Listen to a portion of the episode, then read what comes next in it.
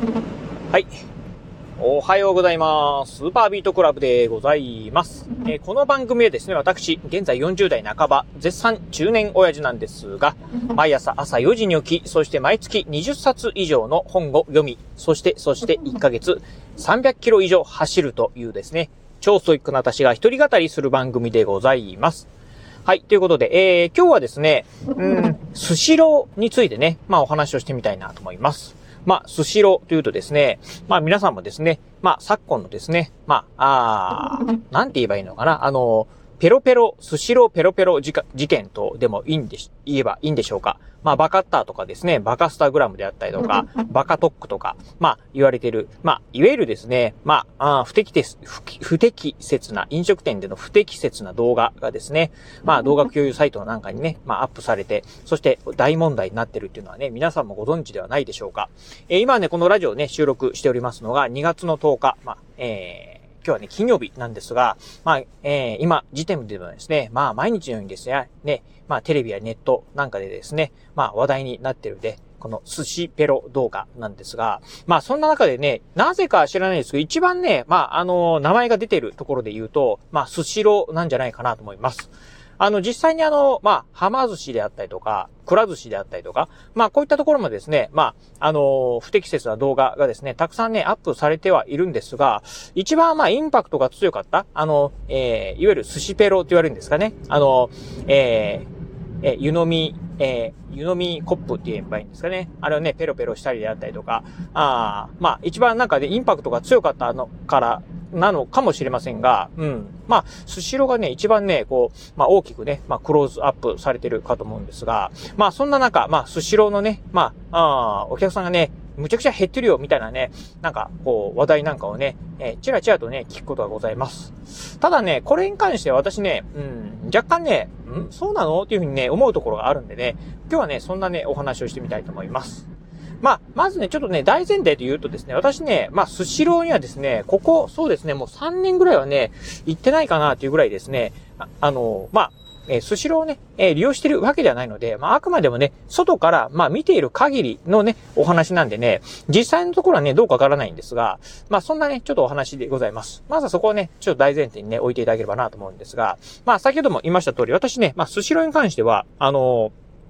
うん。もう3年くらいね、行ってないかなという感じでございます。まあ家の近所にね、あの、スシローがあるんですけど、まあもともとね、我が家ね、まあ、うん、まあ外食をね、えー、もともとしないというところと、あとね、まあなんか知らないですけど、最近ね、まあスシローではなくて、まあもしね、えー、外食でね、まあお寿司屋行くとするとですね、うん、まあ、浜寿司であったりとかですね、えー、あとは、うん、なんだろうな、くら寿司とかですね、行くことが多いのかなと。昔はね、スシローとかかっぱ寿司にね、よく行ってたんですが、今はね、もうかっぱ寿司はね、もう何年、もう5年以上ね、行ってないかな。えー、スシローに関してもね、まあ先ほど言いました通り3年ぐらい行ってないかなっていうぐらいですね。まあ、ほんとね、えー、ここ、うん、まあ数年、2、3年ぐらいはですね、まあとんとね、まあ足がね、遠のいてる、えー、スシローなんですが、実はね、私ね、まあ毎日のようにですね、スシローはね、見ております。っていうのが、まあ、先ほどもね、言いました通り、家の近所にね、まあ、スシローがあるというのと、あとね、まあ、あジョギングのね、コースにですね、スシローがあるんですね。うん。でね、なぜか知らないんですけど、スシローがあるね、交差点でね、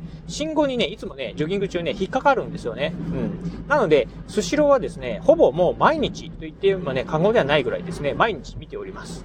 まあ大体私ね、平日、まあ走るのがですね、ジョギングするのが、まあ夜、大体そうですね、7時から8時ぐらいなんで、一番お客さんがね、まあ多い時間帯なのかなと思うんですが、そんなね、スシローを見ていてですね、まあ確かにここ最近はですね、まあ、かなりね、駐車場がガラガラだなというようなね、感じは見受けられるんですが、さあ、このね、まあ、話題が出る前からですね、スシローってね、まあ、以前と比べたらだいぶね、人気がね、落ちてるようなね、感じがするんですよね。うん。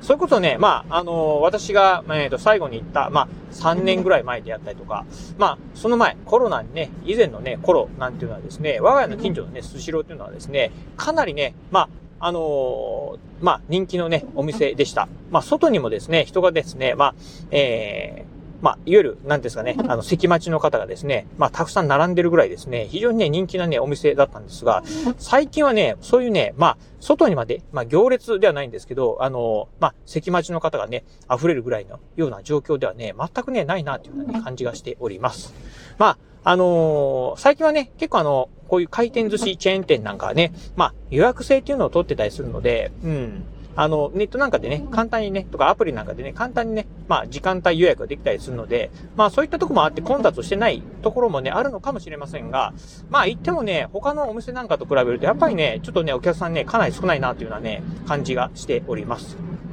うん、まあね、これね、なんでかね、理由はね、ちょっと私もわからないですし、あの、まあさっきも言いました通り、お店の中にね、入ってるわけではないのでね、実際に、まあ店内がね、どういう雰囲気なのかっていうのはね、わからないんですが、まあ背景としてはですね、まあ、うん、この寿司ペロ事件、えー、以前から、まあ、寿司ローに関してはですね、いろいろとですね、まあ、ちょっとした、まあ、やらかしみたいなのがね、あったのをね、皆さんもね、記憶してるんではないでしょうか。あのー、ね、例えば、なんかね、あの、キャンペーンとかやりながらも、実際その寿司ネタがね、もうすでにね、売り切れてるとかっていうようなね、えー、ことがあったりとか、まあそういったね、まあちょっとしたこう不祥事的なところはですね、まあちょこちょこと積み重なったこともあってですね、ちょっとね、まあお店の、まあ人気、えー、っていうのもですね、少し、まあ、落ちてきてたりね、してるんじゃないのかなと。その中にね、このね、まあ、スシペロ事件が起きてですね、まあ、とどめを、まあ、あ打つような大事件が起こってしまった。っていうのがね、あるんじゃないかなっていうふうにね、思ってるところでございます。まあ、寿司ロに関してはね、まあ以前からね、うん、なんかお客さんね、だいぶ以前と比べたら少なくなったなというのはね、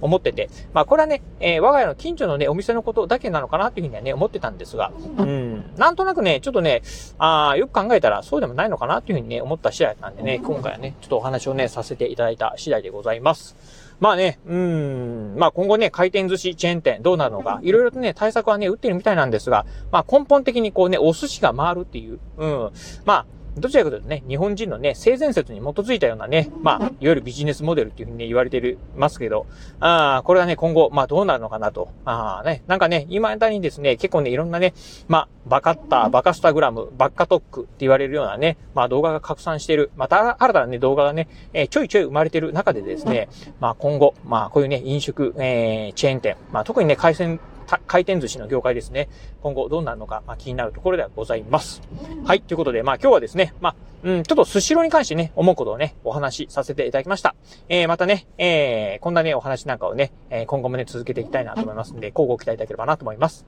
はい。ということで、今日はこの辺でお話を終了いたします。今日もお聞きいただきまして、ありがとうございました。お疲れ様です。